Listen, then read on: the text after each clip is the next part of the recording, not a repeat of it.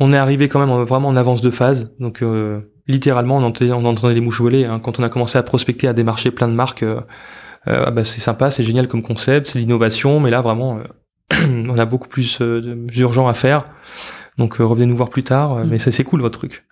Donc euh, tu vois, le, le product market fit, en fait, euh, rencontrer son marché, c'est pas si évident que ça, quand tu arrives et que c'est trop tôt, en fait... Euh, tout le monde ne, ne parie pas sur l'innovation et sur le futur. Les gens veulent souvent des, les gens, les, les marques ou les enseignes veulent souvent des, des résultats ou du R O I immédiat sur quelque chose qu'ils déploient, parce que comme ça, ça concerne un peu la technique, il y a un projet d'intégration et donc euh, il faut que ça rentre dans leur roadmap de, de projet web, et donc euh, quel est le R O I en face, c'est un peu comme ça qu'ils décident s'il faut le faire ou pas.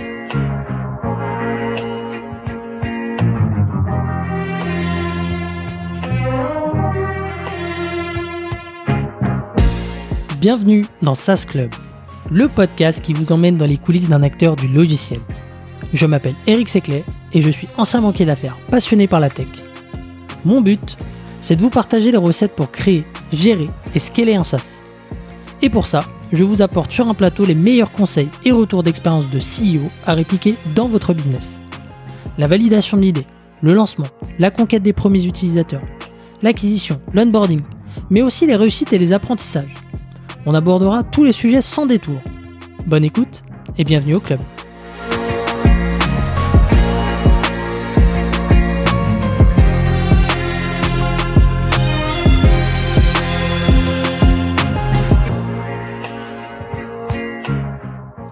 C'est parti.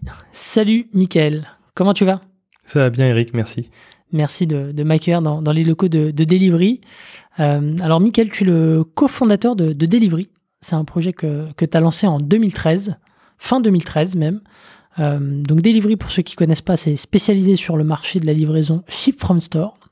Euh, donc ça permet globalement aux marques de, de déployer, de piloter leur propre service de livraison au départ de leur magasin. Euh, pour ça, tu as développé une solution euh, SaaS que tu as baptisée Mothership, euh, qui intègre un réseau de, de plus de deux cent cinquante transporteurs. Et ça marche plutôt bien, puisque euh, aujourd'hui, tu es présent dans, dans plus de trois cents agglomérations et, euh, et il paraît un petit peu aux États-Unis et en Amérique latine, c'est ça ? Oui, merci, c'est bien dit. Euh, en effet, on a une plateforme technologique qui s'appelle Mothership qui nous permet d'organiser euh, notre travail euh, pour pouvoir faire des livraisons au départ des magasins de nos clients. Euh, on va en parler, je pense, un peu plus longuement. Il y a plein de, plein de bénéfices à faire ça. Euh, et puis, effectivement, on est surtout présent en France euh, opérationnellement, mais euh, à la demande de certaines de nos, nos, certaines de nos enseignes clientes. Euh, on a aussi euh, déployé l'activité à New York, par exemple, où on livre des boîtes de chocolat en deux heures euh, grâce à des, à des sous-traitants locaux, euh, et puis un peu euh, dans quelques autres pays aussi. Ouais.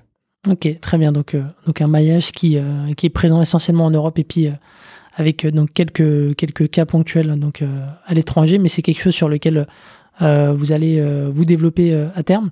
Euh, donc, des beaux clients aussi. Euh, B H V, Marais, Truffaut, Cézanne, euh, Lacoste ou encore Monoprix, donc euh, à la fois de l'alimentaire et du non-alimentaire. Euh, bienvenue Mickaël, merci de, encore une fois de, de m'accueillir dans, dans tes locaux.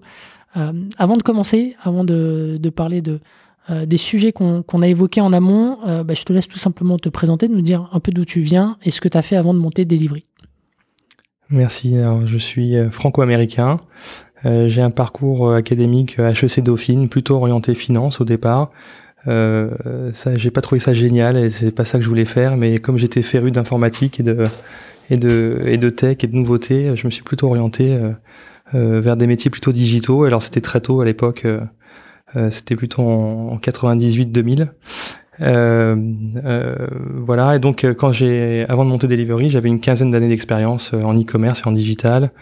Euh, j'ai euh, à la fois pour mon compte ou pour le compte de grandes marques monté des plateformes euh, digitales et des plateformes e-commerce euh, pour opérer les, leurs activités, euh, même carrément parfois cent pour cent en marque blanche, que ce soit le site, l'hébergement, la logistique, le stockage, euh, le marketing online, et cetera, et cetera. Ok, donc euh, bah, t'es, t'es, déjà t'es pas le premier à me dire que, que t'as commencé en finance puis derrière euh, que t'as pas du tout aimé ça pour, pour euh, je crois que c'était le cas pour, euh, bah, pour Arthur euh, Valeur de Penny Lane, euh, mais aussi une autre personne que j'ai enregistrée récemment. Euh, ok, donc euh, quinze ans dans, dans ce domaine-là avant de te lancer, euh, Euh, donc, euh, avant de revenir sur, sur le déclic, est-ce que tu peux déjà nous parler euh, de, de Delivery aujourd'hui ? Qu'est-ce que c'est ? Est-ce que tu peux nous le pitcher ? Alors, Delivery, c'est le spécialiste du Ship From Store. On est même un pionnier en France. Euh, d'ailleurs, la, la première enseigne en France qui a lancé la livraison e-commerce au départ de ses magasins, euh, c'est la Fnac, Fnac point com, avec Delivery. C'était en octobre deux mille quatorze, le, le premier pilote, comme on dit dans le métier. Et donc, euh, les clients allaient sur Fnac point com euh, et ils pouvaient se faire livrer à l'époque en trois heures chrono. C'était le nom du service quand on l'a lancé avec eux. Euh, et ça s'est déployé et c'est devenu le deux heures chrono euh, au départ de, d'une, d'une trentaine de magasins Fnac en France dans douze villes. Euh, et le Ship From Store, ça consiste en quoi ? Ça consiste à euh, acheter en ligne et se faire livrer du magasin qui a le produit qu'on veut acheter en stock le plus proche pour que le trajet soit direct. Euh, et ça, ça a plein de bénéfices, mais je garde ça pour la jeunesse parce que je cherchais justement à résoudre des, des problèmes sur la livraison et c'est ça les bénéfices en fait. D'accord.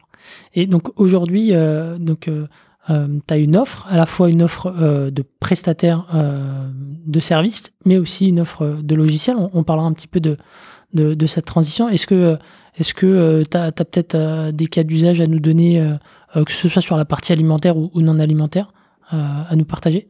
Oui, bien sûr. Euh, déjà, le Ship From Store, euh, on l'a lancé euh, avec Delivery au début pour le e-commerce, mais on s'est rendu compte avec nos anciennes clientes, euh, comme Truffaut par exemple, qu'il y avait un gros potentiel aussi euh, pour les clients qui viennent en magasin. Pas seulement pour ceux qui achètent en ligne, pour se faire livrer euh, dans la journée euh, sur un créneau qu'ils ont choisi, euh, soit vite, soit quand ça les arrange. Donc euh, je peux te t'exposer à un ou deux cas d'usage. Le premier cas d'usage, c'est donc euh, Fnac point com, c'est typique, qui était notre premier client à l'époque. Euh, je vais sur Fnac point com, je mets l'iPhone dans mon panier. Euh, comme mon adresse est éligible à me faire livrer en deux heures, je peux avoir mon iPhone en deux heures. Bon. Cas d'usage plutôt pas mal. Plutôt pas mal. Euh, cas d'usage Truffaut. Euh, je viens dans un magasin Truffaut, je vois un magnifique olivier de deux mètres cinquante de haut avec un énorme pot en terre cuite de deux cents kilos et euh, il faut que j'ai du terreau pour pouvoir euh, en rempoter tout ça ou le mettre dans mon jardin carrément. Et là on parle d'une palette avec euh, peut-être cent kilos de sacs de terreau à transporter. Je suis venu pendant ma pause déjeuner, je vais pas repartir avec sous les bras en métro, le mettre sur le toit de ma Clio, comme j'aime bien dire. Donc là le vendeur va me proposer une livraison euh, sur rendez-vous que moi en tant que client je vais choisir. Donc moi ce qui m'arrange c'est samedi matin entre dix et douze. Quand je vais pouvoir euh, accueillir le, le livreur et qui va pouvoir transporter et manutentionner tout ça dans mon jardin pour que je puisse faire mon jardinage du week-end. Et ça, c'est plutôt le cas d'usage in-store, comme on dit euh, mmh. dans le métier. Voilà. Et puis, et donc ça, c'est, c'est, on fait ça en tant que prestataire de, de, de livraison finalement. Mais aussi, on a, comme tu l'as dit, une offre logicielle où en fait, on s'est rendu compte avec euh, certains de nos prospects et clients qu'ils avaient des besoins au-delà de trouver un prestataire de transport. Ils avaient besoin de trouver plusieurs prestataires de transport parce que aucun transporteur euh, local ou last mile n'est présent dans toute la France. Mmh. Et donc, il fallait avoir un panaché, un panel de prestataires. Et là, se posait le problème de l'orchestration au départ du site e-commerce de tous ces prestataires mmh. euh, en fonction de la localité, du type de marchandises, de la distance, et cetera. Et c'est exactement ce que fait notre plateforme. Et donc, on leur dit, ben, en fait, pourquoi vous n'utilisez pas notre plateforme, finalement, pour orchestrer vos prestataires avec ? Et nous, mmh. on vous la loue. Effectivement, ben, on, on, on s'attardera un peu, un peu là-dessus, parce que c'était une, une plateforme que tu utilisais déjà et que tu as tout simplement euh, euh, vendue en marque blanche euh, derrière. Euh, Aujourd'hui, euh, simplement pour avoir une idée, donc, euh, quelle est la part entre la livraison alimentaire et non alimentaire dans, dans votre clientèle ? euh, C'est quasiment moitié-moitié. Moitié-moitié ? Ouais, on a des clients euh, grosseries, comme on dit, euh, donc courses alimentaires, supermarchés, euh, comme Franprix ou Hypercasher. Euh, mais on a aussi des clients plutôt retail, tu en as cité certains, euh, comme Muji ou comme Lacoste ou comme Truffaut, comme euh, Gamm Vert, mm. euh, où là, c'est pas de l'alimentaire, même s'il y en a un peu pour les animaux. Euh, mais c'est plutôt effectivement du retail, de, de, de l'ameublement, de la décoration, de la jardinerie, euh, de la mode. Ok, mais avec des enjeux complètement différents, hein, avec euh, parfois des produits périssables, d'autres qui ne le sont pas mais qui sont très volumineux, très lourds. Euh, donc ça aussi pour vous, euh, faut pouvoir gérer cette dimension-là. Exactement, euh, c'est la, c'est la force aussi de, la, de l'offre Delivery, c'est que comme on agrège euh, plein de prestataires qui ont plein de prestations et de types de véhicules différents, mmh. ça crée euh, une énorme variété de possibilités et donc on peut aussi bien livrer euh, un caddie de course poussé par un piéton euh, à moins d'un kilomètre du magasin, comme on peut livrer un bouquet de fleurs, comme on peut livrer un petit iPhone, comme on peut livrer un olivier de deux mètres cinquante de haut ou euh, des, des étagères à plat euh, dans un camion avec un haillon. Ok, très bien. Et euh, euh, peut-être avant de, donc, euh, de s'attarder sur, sur la genèse, aujourd'hui, un outil comme ça, euh, quand il est vendu en SaaS, euh, ou même sur la partie service, tiens, euh, co- combien de temps ça prend pour, pour implémenter, pour orchestrer tout ça euh, quand tu commences avec un client ? La réponse classique, ça dépend. Ça dépend de la taille du client, de la complexité interne du client et de sa maturité technologique. Donc un petit client qui a un magasin et qui a un site PrestaShop, on a un module PrestaShop tout prêt, un plugin, et donc ça, ça peut être très rapide, en une journée tout est fait. Euh, paramétrage, déploiement du plugin et test, et cetera. Mmh.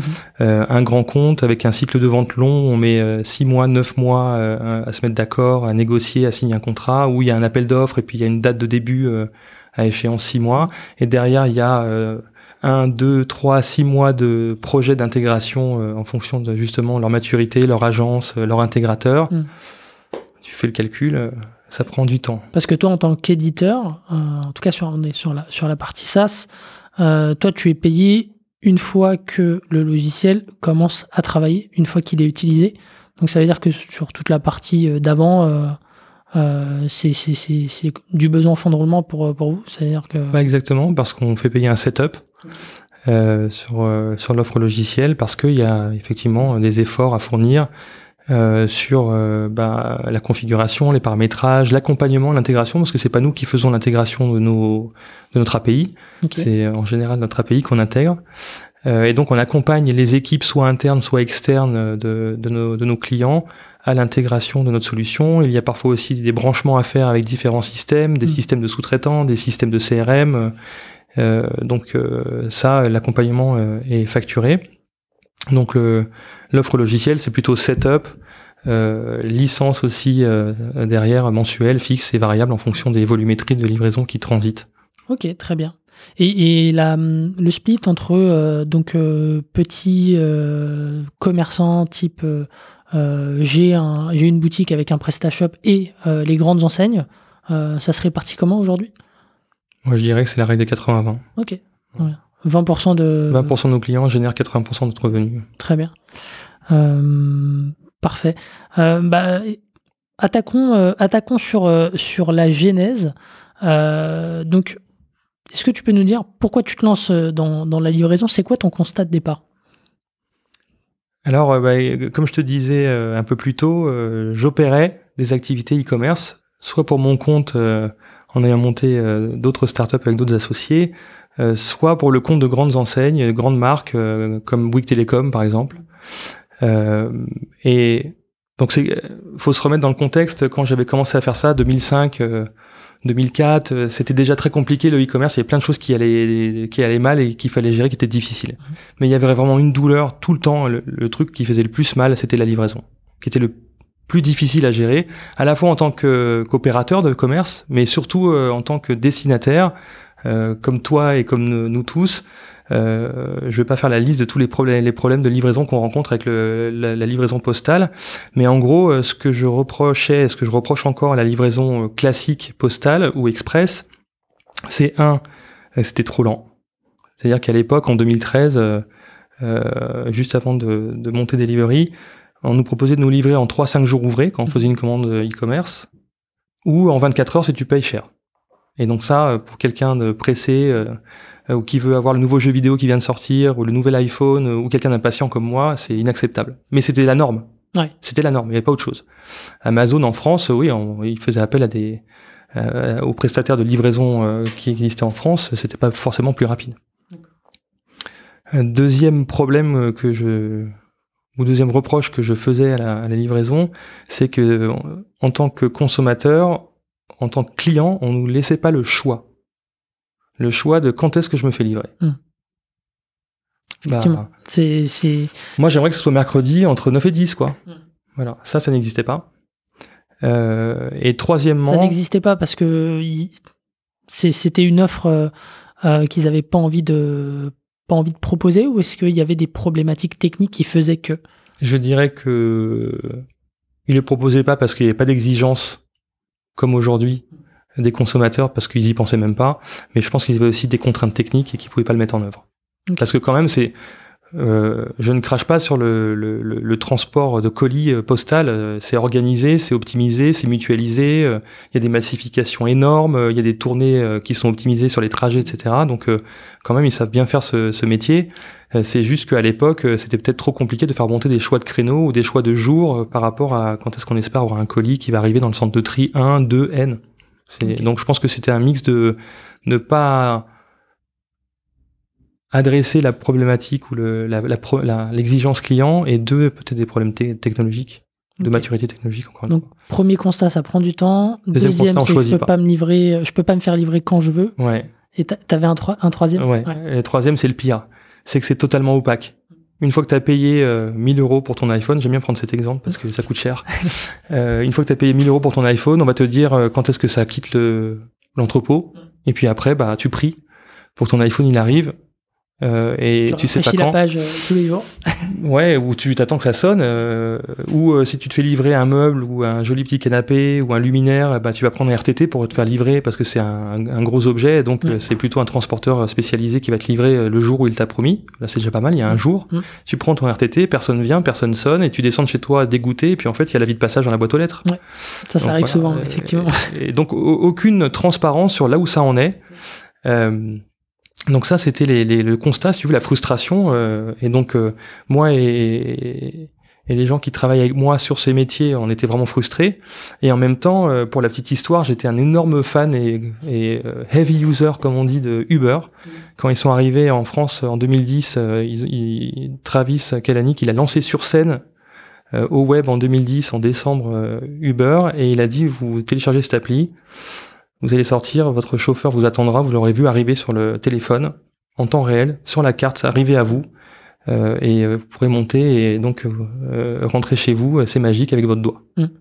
Et l'expérience utilisateur, euh, elle, elle était, elle est toujours incroyable. Maintenant, c'est devenu euh, la c'est norme. C'est devenu banal aujourd'hui. C'est devenu banal, euh, la géoloc, mais à l'époque, c'était incroyable de pouvoir voir un taxi, finalement, qu'on n'a pas hélé dans la rue ou qu'on n'a pas supplié de nous prendre, qu'on a commandé pour nous, euh, et on le voit arriver sur la carte. Il y a une espèce de sentiment de gratification instantanée parce que ça va arriver à nous comme on le veut, et on peut s'organiser et voir où il en est. Il y a une estimation d'arrivée, et donc on a le temps d'acheter une baguette ou pas, euh, euh, et on va le retrouver à l'endroit dit euh, comme on veut, comme nous on veut. Et donc ça, cette, cette euh, transparence temps réel, je me suis dit, mais comment est-ce qu'on pourrait faire aussi pour l'appliquer à la livraison de marchandises finalement, parce que là c'est du transport de personnes, pourquoi pas l'appliquer au transport de marchandises? Et donc, euh, avec mon associé Sébastien, euh, on a mis tout ça dans un shaker.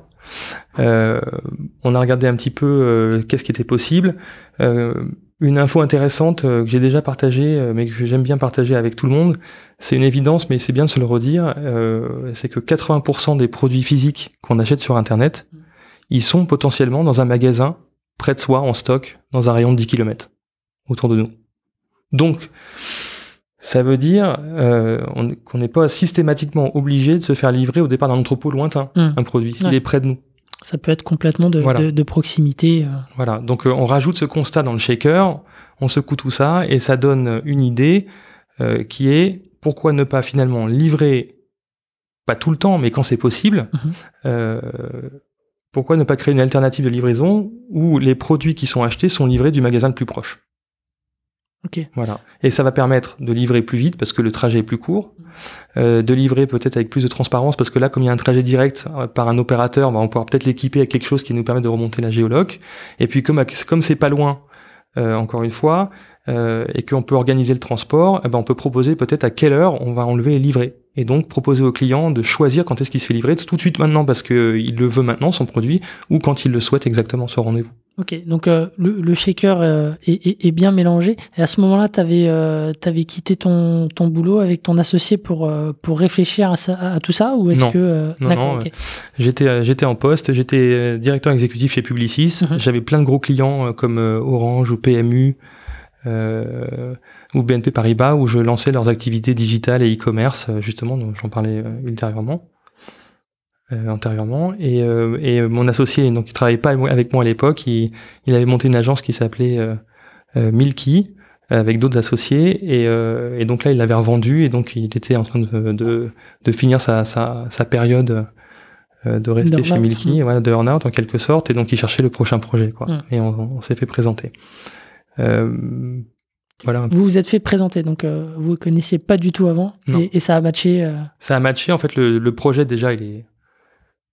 le projet de je commande en ligne, je me fais livrer tout de suite, sans attendre, ou quand exactement je l'ai choisi, je vais voir mon livreur arriver à moi. Déjà, ce, ce concept-là, euh, euh, déjà c'est sexy, mm. et on s'est bien entendu. Ok, très bien. Et donc... Euh... Euh, à partir de quand, je dirais, ça devient sérieux euh, dans vos têtes euh, à partir de quand est-ce que euh, donc euh, projet lancé fin deux mille treize, à partir de quand est-ce que vous lancez la boîte, à partir de quand est-ce que vous commencez à, à développer votre M V P? euh, Est-ce que tu peux revenir sur, euh, sur ces premières semaines, ces premiers mois? On a réfléchi, on a pensé au modèle, on a, on a travaillé une, une espèce de version alpha Euh, pour voir ce qui était possible de faire. On a vraiment monté la boîte fin deux mille treize. Elle a été créée fin deux mille treize. Euh, et on a développé la, la version bêta euh, la première moitié de deux mille quatorze et on l'a lancée euh, euh, en V un avec, euh, avec Fnac point com en octobre deux mille quatorze. Mmh. La bêta, c'était, avec, euh, c'était aussi avec euh, Fnac, ou est-ce que vous avez testé sur des plus petits euh, commerçants? On a testé sur des plus petits commerçants. Euh, beaucoup de marques euh, lifestyle, de mode, euh, l'ancêtre des D N V B. Ouais. Euh, on avait euh, cette marque qui faisait les, les nœuds papillons en, en bois. Euh, voilà, et d'autres marques de, de, de mode. Euh, on avait un magasin de cigarettes électroniques aussi, euh, qui était notre... Euh, vraiment, c'était notre... notre euh, comment on dit euh, Notre, celui qui essuie les plâtres, quoi. D'accord. Notre ouais. cochon d'Inde, quoi. Je sais pas comment dire, notre rat de laboratoire. C'est lui qui a vraiment fait en premier. Et, et donc, euh, bah, pour faire très simple, c'était l'ami d'un, c'était l'ami d'un, d'un, d'un ami, euh, qui avait une boutique de cigarettes électroniques avec un site PrestaShop. Mm-hmm. Déjà, on entend PrestaShop à l'époque. Et, euh, on a fait un petit dev pour avoir un petit module PrestaShop sommaire pour pouvoir brancher le mode de livraison de Delivery sur son site. Il a fait savoir en page d'accueil de son site et par email à ses clients qui achetaient de la, de, des liquides et des, des, pour euh, les cigarettes électroniques pour faire savoir que le service de livraison euh, en deux heures ou en trois heures existait.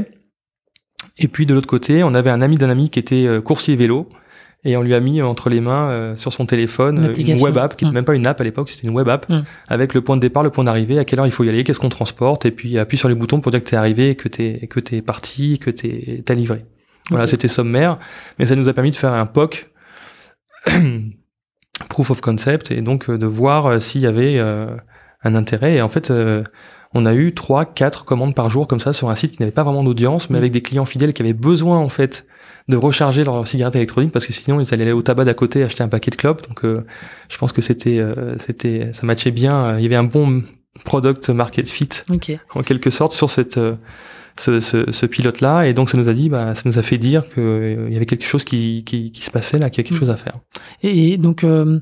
Euh, donc trois quatre livraisons par, par jour. Euh, j'imagine que vous avez appris des choses durant cette phase-là. Euh, souvent, les, on va dire, euh, les problématiques techniques euh, ressortent, euh, mais aussi les, les besoins du client. Euh, qu'est-ce, qui, qu'est-ce que vous avez appris pendant cette phase de, de bêta ? Est-ce qu'il y a eu ouais. des grands décalages entre ce que vous aviez imaginé et ce que vous aviez, ce que vous aviez imaginé, pardon, et euh, la V un avec la Fnac derrière ? Oui, on a appris plein de choses. Euh, déjà, l'intégration, c'est pas anodin. Et on le vit encore. C'est-à-dire que c'est plus ou moins difficile. Là, c'était très facile, mais on s'est dit, chouette, ça va être génial, on va pouvoir faire ça sur tous les sites. Mais en fait, en fonction que tu aies un Magento, ou un Shopify, ou un PrestaShop, ou un, ce qu'on appelait à l'époque Demandware, ou un, ou un, ou un Salesforce Cloud Commerce, ou un, enfin, tous ces mastodontes, grosses plateformes e-commerce, c'est, c'est plus ou moins compliqué, quoi. Euh, donc, euh, euh, c'est pas qu'on a négligé, mais on s'est dit euh, que ce serait plus simple que ce qu'on pensait. En fait. Enfin, c'est plus compliqué que ce qu'on pensait d'intégrer la, l'A P I euh, ou de faire des modules et les maintenir pour tous les types de plateformes. Euh, on est arrivé quand même en, vraiment en avance de phase. Donc, euh, littéralement, on entendait, on entendait les mouches voler. Hein. Quand on a commencé à prospecter, à démarcher plein de marques, euh, euh, bah, c'est sympa, c'est génial comme concept, c'est l'innovation. Mais là, vraiment, euh, on a beaucoup plus euh, d'urgent à faire. Donc, euh, revenez nous voir plus tard. Mmh. Mais ça, c'est cool, votre truc. Donc euh, tu vois le le product market fit en fait euh, rencontrer son marché, c'est pas si évident de ça quand tu arrives et que c'est trop tôt en fait euh, euh, tout le monde ne, ne parie pas sur l'innovation et sur le futur. Euh, les gens veulent souvent des, les gens, les, les marques ou les enseignes veulent souvent des, des résultats ou du R O I immédiat sur euh, quelque chose qu'ils déploient, parce que comme ça, ça concerne un peu la technique, il y a un projet d'intégration et donc euh, il faut que ça rentre dans leur roadmap de, de projet euh, web, et donc euh, quel est le R O I en face, c'est un peu comme ça qu'ils décident s'il faut le faire ou pas. Euh... Donc euh, t'as, t'as cette phase là donc euh, où tu où tu apprends des choses en, en matière de enfin euh, sur ton marché. Euh, tu disais euh, euh, fin deux mille quatorze, donc t'as signé euh, la V un euh, ouais, la avancé, Fnac, ouais. Donc il s'est passé euh, un an entre la création effective et euh, derrière le, la V un. Euh, quand tu vas chez la Fnac, euh, tu passes, t'es pas sur trois quatre livraisons par jour. T'as, euh, t'as un rythme bien plus soutenu. Il euh, y a un gros ramp-up euh, à, à encaisser. Euh, comment, comment est-ce que vous les avez convaincus avec un bêta, une bêta avec quelques livraisons par jour de, de partir avec vous, et, et comment est-ce que la relation a commencé au final? Est-ce que donc, euh, c'était sur un périmètre restreint? euh, Est-ce que tu peux revenir là-dessus? Alors, il y a plein de questions dans la question. Ouais. euh, et en plus, en parallèle de ça, pendant un an, on a testé plein d'autres modèles et marchés. Donc, on pourra rev- ouais, y revenir si tu veux, mais on, on, a, on a tout essayé pour voir s'il n'y avait pas d'autres... Euh, Euh, revenue streams ou d'autres marchés qu'on n'avait pas vu passer, qui étaient meilleurs ou qui étaient euh, plus porteurs de, de, de valeur ou de croissance. Euh, mais pour revenir à tes questions sur euh, euh, le ramp-up Fnac, euh, alors sur ta première question, euh, quand on appuie sur le bouton qu'on met on, non, on n'est pas submergé de livraison. Au début, c'est nouveau et donc euh, il faut le faire savoir, il faut communiquer, euh, il faut le mettre en avant sur le site, mmh. euh, et cetera. Donc euh, c'est c'est pas immédiatement, euh, euh, on n'est pas immédiatement sur, submergé. Mmh. Donc euh, ça ça a été progressif finalement. Tant mieux, hein, comme ça on a pu scaler ouais. euh, en douceur. Alors tant pis, parce que c'est dommage, parce que moi j'aurais aimé avoir une explosion, avoir une, une croissance de rocket ship immédiatement, mais c'était plutôt une croissance linéaire et vraiment c'était progressif. Euh, et d'autant plus que, comme tu l'as dit, effectivement, il y avait un ramp-up euh, progressif de magasins. Donc au début, on l'a fait avec euh, trois magasins parisiens, puis quatre, puis sept. On a ouvert en parallèle la livraison, euh, le même service de livraison, mais pour les clients qui viennent en magasin, comme je t'ai expliqué, donc les gens qui vont acheter une télé à la Fnac et qui euh, et qui euh, sont devant, il y a une belle promo. Et là, le vendeur il dit, mais vous pourriez l'avoir ce soir avant le match du P S G. Euh, ou le match de l'O L pour ceux qui nous écoutent à Lyon. Euh, donc, euh, on peut vous livrer là, euh, là dans deux heures. Okay. Et donc, euh, c'est aussi euh, un argument de vente. D'ailleurs, euh, on utilise beaucoup dans nos supports commerciaux le, cette phrase, c'est faites de la livraison euh, un argument de vente pour vos clients mmh. en magasin. Ouais, effectivement, c'est, c'est la baseline qu'on voit sur, euh, sur votre page d'accueil. Voilà, ça, ça aide à la conversion en fait. Mmh. Euh, donc, on a lancé les magasins aussi avec les clients in-store. Euh, au début, donc c'était euh, quelques magasins parisiens, puis les magasins Île-de-France, puis... Euh, l'année suivante, c'était déploiement euh, national, donc dans les dans une douzaine de villes, douze villes ou une douzaine de villes où euh, il y avait des magasins Fnac. Mmh. Et, et ça, c'était des des, euh, des ramp-up euh, magasins que tu avais définis à l'avance avec la Fnac. Euh, il y avait euh, des, des des paliers que vous aviez euh, arrêtés pour pouvoir euh, petit à petit augmenter euh, augmenter la charge. Ou ça, ouais, ça c'était fait naturellement. C'était naturel. C'était plutôt du test and learn. Mmh. Euh, Je, je, je reviendrai aussi sur ta question sur comment ça s'est fait, comment on a réussi à les convaincre alors qu'on était en bêta et qu'on n'avait pas de gros clients avant eux, que des petits. Mais ça s'est fait naturellement parce qu'en fait, c'était du test and learn. Ils voulaient voir ce que ça allait donner avec les magasins un peu ami, vaisseau amiral, vaisseau amiraux euh, à Paris. Et puis, si c'était probant, bah, le déployer nationalement. Et donc, euh, bah, on a créé ensemble des vagues de déploiement, euh, euh, d'abord Paris, puis... Euh, puis banlieue parisienne, puis euh, les villes, euh, les villes de province. C'est un, c'est un, une blueprint ou un, un modèle qu'on retrouve encore aujourd'hui avec nos, nos, nos anciennes clientes. On signe un contrat national avec Jardiland et mmh. on travaille des vagues avec eux de quels sont les magasins qu'on va déployer en premier, puis la seconde vague, puis la troisième vague pour euh, progressivement étendre la couverture du service euh, sur toute la France. Ok, très bien. Très, très alors je reviens sur, ouais, le, ouais, sur, le, sur le comment on a réussi à les convaincre. Convaincu, ouais. Euh, alors il y a un épouvantail dans le retail, il s'appelle Amazon. Et là sur l'alimentaire, ils ont fait très peur avec Prime Now, mais bon finalement plus de peur que de mal. Euh, en revanche, Prime Now a été pionnier sur la, se faire livrer vite. Donc les dark stores sont un peu les enfants euh, de Prime Now finalement. Ils continuent à embêter les distributeurs euh, alimentaires. Mais sur le retail, euh, mode, high tech, et cetera, ils étaient vraiment euh, inquiets face à Amazon parce qu'Amazon prenez des parts de marché toutes les minutes avec une livraison de plus en plus rapide, On a commencé à trois à cinq jours ouvrés là en quatre-vingt-dix-huit, deux mille, puis euh, deux mille treize, ça commence à être du vingt-quatre heures, et la norme chez Amazon maintenant c'est le lendemain, ouais. Et puis pour certains services c'est le jour même, comme le fameux Prime Now. Ouais.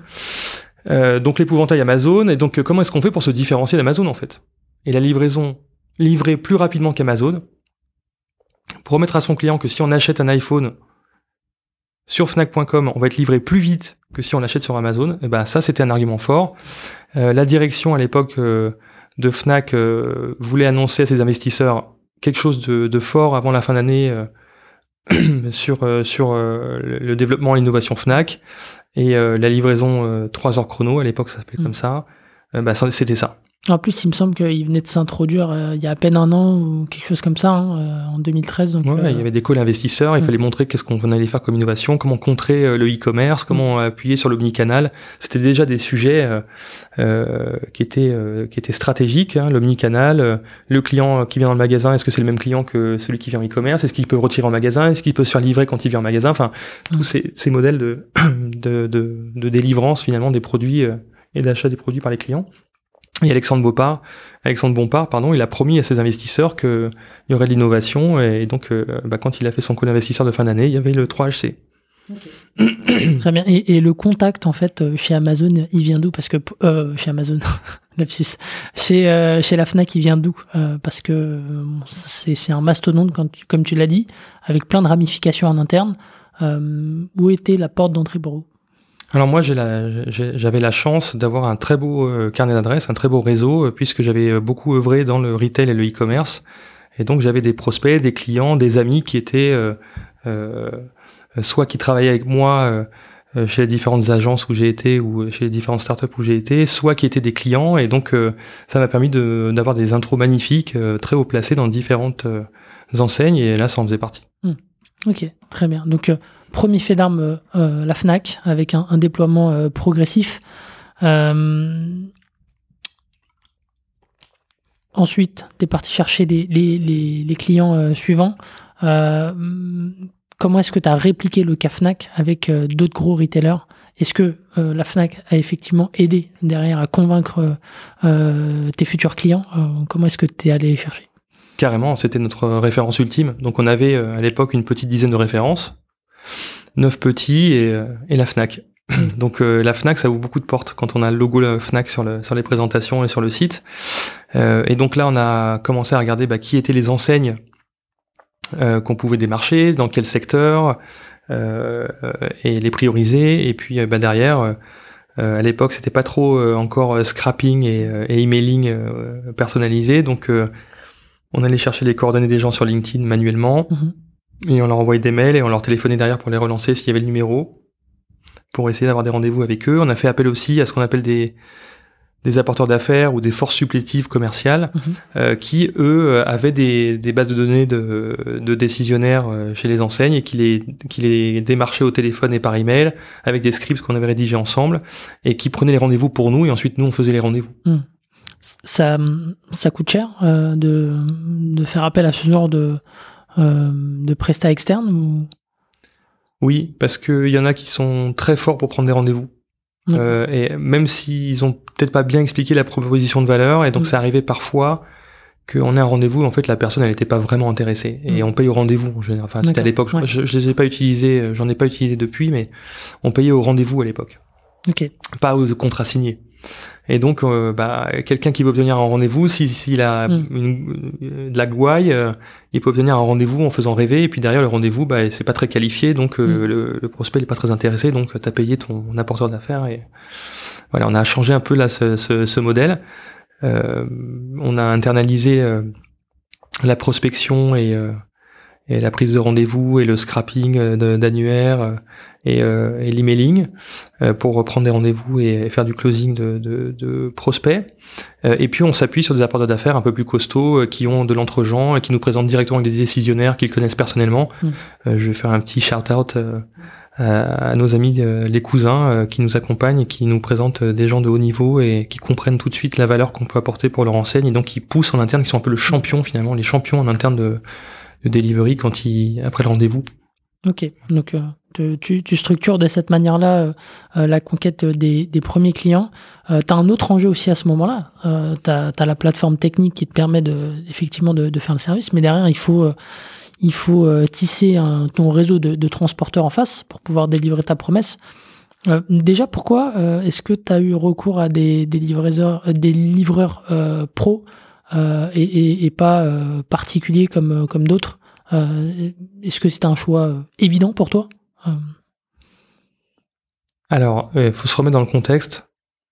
En deux mille douze deux mille treize, quand on réfléchissait au projet, en deux mille treize, quand on a lancé la boîte, les auto-entrepreneurs, c'était... Euh, balbutiant, quoi, mmh. le, le modèle livreur auto-entrepreneur.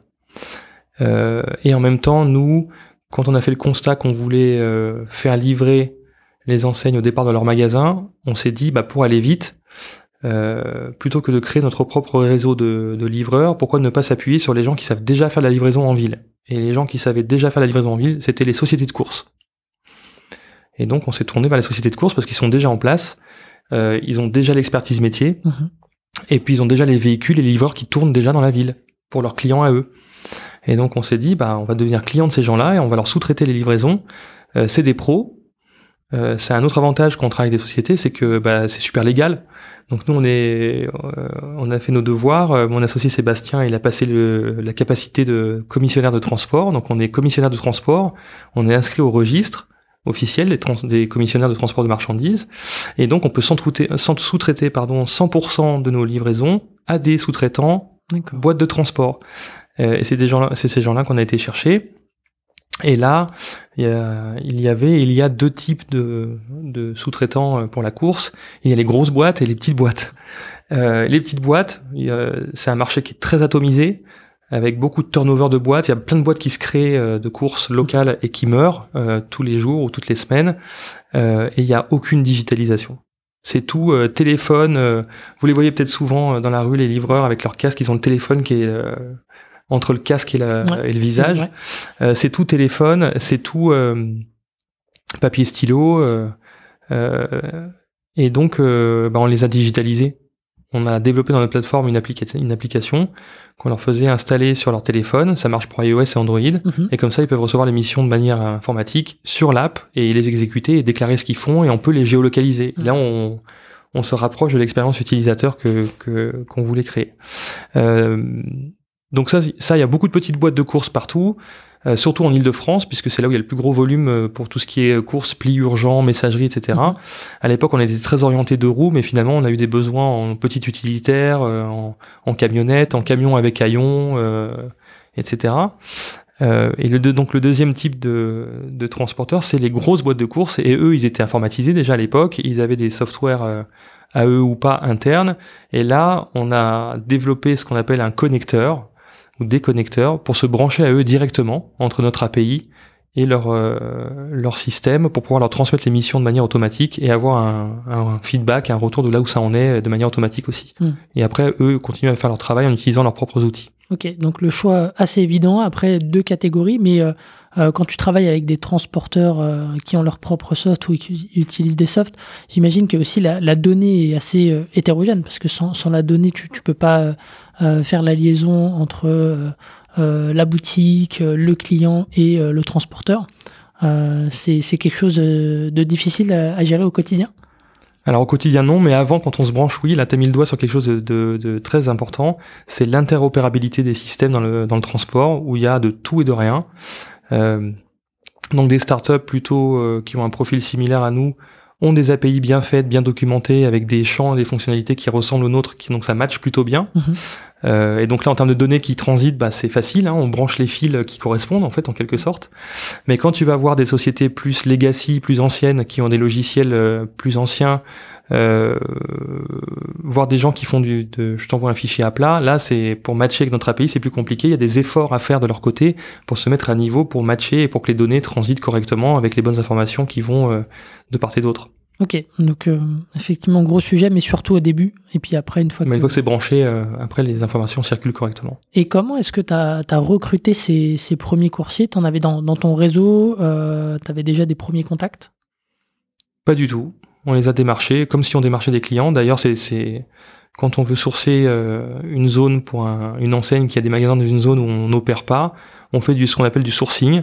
On va chercher euh, des prestataires de la zone qui sont capables de faire des prestations locales avec les véhicules qui nous intéressent, et on va les rencontrer, euh, les qualifier, euh, vérifier s'ils ont bien toutes les licences et les capacités nécessaires, euh, vérifier leurs véhicules, Euh, les tester, les former à nos outils, euh, négocier avec eux les grilles de prix, parce que euh, pour le rappeler, on achète et on vend en fait sur la partie transport. On n'est pas un entremetteur, on fait pas de mise en relation, mmh.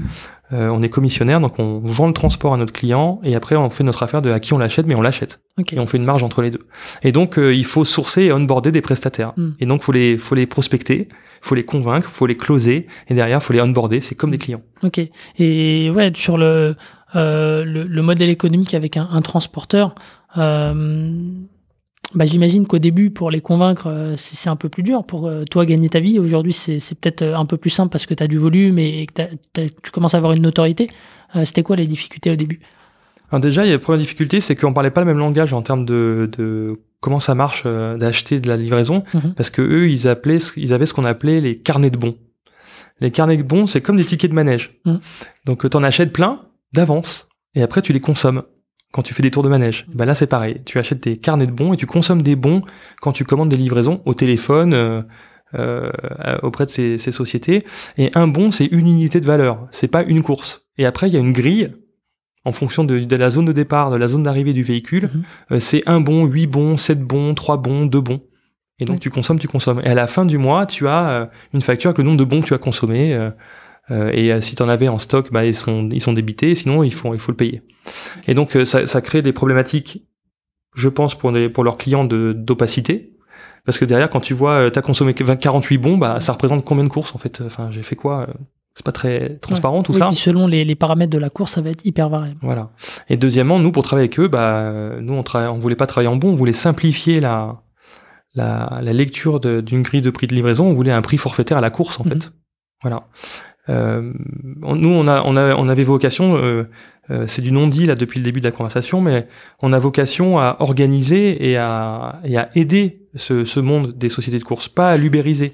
On travaille des sociétés de course locales et on leur amène du chiffre d'affaires supplémentaire qui viennent d'un, d'un secteur qui à l'époque ils ne connaissaient pas du tout et qu'ils n'avaient pas comme clientèle, le retail, les magasins, les points de vente. Avant, ils faisaient du pli et du colis urgent, de la messagerie. Et puis, on voulait simplifier aussi. Euh, Euh, simplifier aussi euh, l'accès à la, à la course et la lecture de combien ça coûte et faire que ce soit plus fluide et, et donc euh, un, un prix à la course ça nous semblait beaucoup plus euh, facile et pertinent à vendre que des carnets de bons un peu opaques. Mmh. D'accord. Et donc euh, le, le, le discours euh, a, a mis du temps à prendre euh, en tout cas de, à, à, faire, à faire écho chez eux ou... Parce que pas trop, vous pas êtes trop plus parce en bon que aujourd'hui. Enfin, non, non. Et, et, vous avez standardisé. Un ouais, peu ouais, on a, on a, on a standardisé en fait. Et tous les prestataires à qui on travaille, c'est des prix forfaitaires dans des grilles. C'est plus forcément à la zone maintenant. Ça peut être à la distance kilométrique. Mmh. Hein, ça a un peu évolué le modèle. Euh, en revanche, il n'y a pas de bon nulle part. On n'achète pas de bon nous. Hein, et, et on, et on achète et on vend euh, de la course ou de la livraison, à la livraison. Et donc ça n'a pas été difficile. Pourquoi ? Parce qu'en fait, on arrivait en leur disant, on vous ouvre un marché auquel vous n'aviez pas accès avant. Mmh. Et donc, euh, bah c'est du chiffre d'affaires en plus. Euh, je suis pas en train d'apporter un cabinet d'avocats parmi euh, mm. vingt cabinets d'avocats, dont dix-huit qu'ils ont déjà. Je suis en train de leur amener la Fnac, mm. les ouais. livraisons pour la Fnac, ce qu'ils n'avaient jamais fait avant. Donc, euh, c'est du pur chiffre d'affaires incrémental. C'est du pur chiffre d'affaires et c'est aussi une diversification euh, sectorielle pour eux. Euh, oui, oui. Alors, pas négligeable. Ça fait des livraisons en plus, euh, quel que soit le, le secteur source. Mais oui, ils peuvent... Euh, Ils peuvent euh, dire qu'ils travaillent pour la Fnac notamment, mmh. ça rassure aussi leurs autres clients qu'ils ont des références prestigieuses et puis bah il y a du volume en plus, ils peuvent peut-être mutualiser un peu plus les les livraisons quand ils ont une camionnette, euh, euh, remplir des trous, euh, euh, rentabiliser leurs livreurs parce qu'en fait quand on a un livreur salarié, il faut qu'il tourne à plein hein, parce que sinon il coûte pour rien en quelque ouais. sorte, il, il faut pas qu'il soit inoccupé ni que son camion soit à moitié vide. Mmh. Ok, très bien. Et donc euh, aujourd'hui, tu disais le, le deal est standardisé, c'est des deals euh, euh, en termes de durée contractuelle, euh, ça se présente comment ? C'est, c'est, c'est annuel, des... pluriannuel, comment ça se passe ? Ouais, c'est des, c'est des contrats annuels euh, qui peuvent être reconduits. Mm-hmm. Euh, ce sont des contrats de sous-traitance transport, avec des engagements de qualité, euh, des, euh, des engagements de comportement, euh, des engagements euh, de résultats qu'il faut mm-hmm. livrer ce qu'on leur a confié. Euh, qu'ils sont à jour de toutes leurs obligations fiscales, sociales et euh, ministérielles mmh. sur le transport, sur leur licence, euh, et globalement, euh, vraiment des engagements de qualité euh, pour qu'on s'assure que ce soit bien fait le travail, quoi. Ok, donc euh, toujours un cahier des charges assez, euh, assez fourni. Mmh. Et, et, et donc, euh, tu le disais, hein, il y a des sociétés de transport qui se créent et qui meurent un peu tous les jours, donc ça churn. Euh, comment est-ce que tu gères ça euh, quand, quand un transporteur churn pour une raison ou une autre euh, et que euh, bah, du jour au lendemain, peut-être que tu as une zone qui est un peu moins bien maillée? Très bonne question. C'est un, c'est un des nerfs de la guerre. Il faut savoir euh, avoir un réseau suffisamment euh, euh, dense dans une zone, euh, mais en même temps, si la zone, il y a peu de volume et il y a peu de clients, c'est difficile de maintenir en activité plusieurs prestataires dans la même zone. Donc, il faut toujours avoir un backup. On a toujours au moins deux dans une zone donnée. Mmh. Et quand je parle de zone, je parle plutôt d'une agglomération, en fait. Euh, euh, mais effectivement, euh, euh, s'il y a un, un, une société de course qui fait faillite ou qui se désiste et qui veut plus travailler avec nous euh, pour je ne sais quelle raison, euh, on a un backup et puis derrière, bah, il faut renforcer avec un autre backup qu'il faut trouver. Euh, donc le, le sourcing, il n'est pas permanent, mais en tout cas, euh, il faut qu'il soit régulier pour maintenir la, le réseau disponible. Ok. Très mais bien. L'enjeu, c'est, c'est, c'est comme toutes les startups, il faut continuer à gagner des clients, continuer à gagner des volumes et continuer à gagner du terrain pour, pour maintenir en activité Euh, les opérateurs, c'est exactement comme une place de marché. Ouais, c'est ça, tu as la double approche, tu as client et exactement. Transporteur. Euh, voilà, sauf qu'elle euh, est en temps réel et mmh. qu'on a intérêt à, faire la, la, à tenir la promesse qui a été faite au client de notre client. Il y a, il y a des jours où ça a été un petit peu chaud d'ailleurs euh, de ce point de vue-là. Euh, Nos euh, premiers Noël, ouais. c'était la guerre. Ouais. Nos premiers Noël, c'était vraiment chaud. Euh, euh, promesse de livraison en deux heures à tout le monde, embouteillage partout, euh, fermeture des magasins plus tôt, euh, mmh. euh, un client qui a laissé sur le quai de son entrepôt euh, des, des livraisons postales euh, Euh, dernier jour avant Noël euh, où il nous a demandé de dépanner, donc il fallait aussi envoyer des prestats pour le sauver. Enfin, c'est euh, oui, ouais, évidemment, on a eu, on a eu des premiers Noël qui étaient euh, sportifs. Mmh, très bien. Il faut savoir scaler à la fois, euh, comme la marketplace, il faut scaler à la fois euh, les clients et les prestataires. Mmh. Et il faut que ça se rencontre bien euh, quand il y a des pics et des creux. Ouais, non, c'est, c'est, c'est une équation qui, qui n'est pas évidente. Euh, très bien. Euh, on a le temps qui avance un petit peu. Donc, euh, euh, peut-être pour pas, parler un peu de, de, de la transition, je comprends bien maintenant le, le métier et comment tu, tu deals avec les transporteurs. Donc, on, on le disait avant, tu, tu étais euh, prestataire de, de transport, euh, puis euh, petit à petit, tu as shifté. Euh, en commercialisant ton, ton SaaS maison euh, à tes clients. Euh, est-ce que tu peux nous dire déjà quand est-ce que tu as commencé à, à, à vendre le, le software et, et quelle était la, la motivation euh, quel a été le déclic pour, pour ce, ce mini-pivot? C'est pas vraiment un pivot, mais en tout cas cette, cette nouvelle diversification. Euh, c'était en deux mille dix-huit avec un prospect qui est une grande enseigne de distribution alimentaire Euh, et qui avait ce besoin euh, de, d'intégrer très rapidement à son e-commerce de livraison de courses à domicile dans le plus de villes en France, une multitude de prestataires. Pas un, mmh. mais une multitude. Et il s'avère donc que sur notre plateforme qu'on utilisait à, à nos propres fins, notre plateforme tech interne qu'on a développée nous, eh ben on avait développé des connecteurs avec tous ces prestataires. Mmh. Et donc, ils pouvaient lancer quasiment immédiatement, s'ils étaient aussi rapides que nous, Euh, la livraison à domicile au départ dans leurs euh, hypermarchés et drive dans euh, bah, par, dans toutes les dans toutes les villes où ces prestataires opéraient pour eux en fait. Mmh. Pour parce qu'en fait ces ces ces prestataires opéraient pour la livraison de départ magasin pour les clients qui viennent au magasin, qui les sortent caddie et puis ils font okay. des bacs, ils mettent dans les dans les camions, et cetera. Donc euh, on leur a dit mais en fait avec une seule intégration de notre A P I sur votre e-commerce, vous pourriez aiguiller automatiquement vers tous les prestataires qui sont déjà opé- opérants, actifs au départ de vos drives et de vos hypermarchés, mm-hmm. qui font la livraison, ce qu'on appelle la L A D, la livraison à domicile, c'est le lâcher caddie en caisse, quoi, mm-hmm. pour faire les livraisons e-commerce le jour même sur rendez-vous de créneaux euh, euh, Prime Now partout, quoi. Mm. Bah donc go. Ok, en fait. Go. Voilà, et... et donc là on a on a on a ouvert la boîte de Pandore, on a révélé un, un marché dormant. Euh, une deuxième fois, euh, qui euh, qui est celui de l'orchestration logicielle pour le e-commerce, mmh. pour le, le, le dernier kilomètre.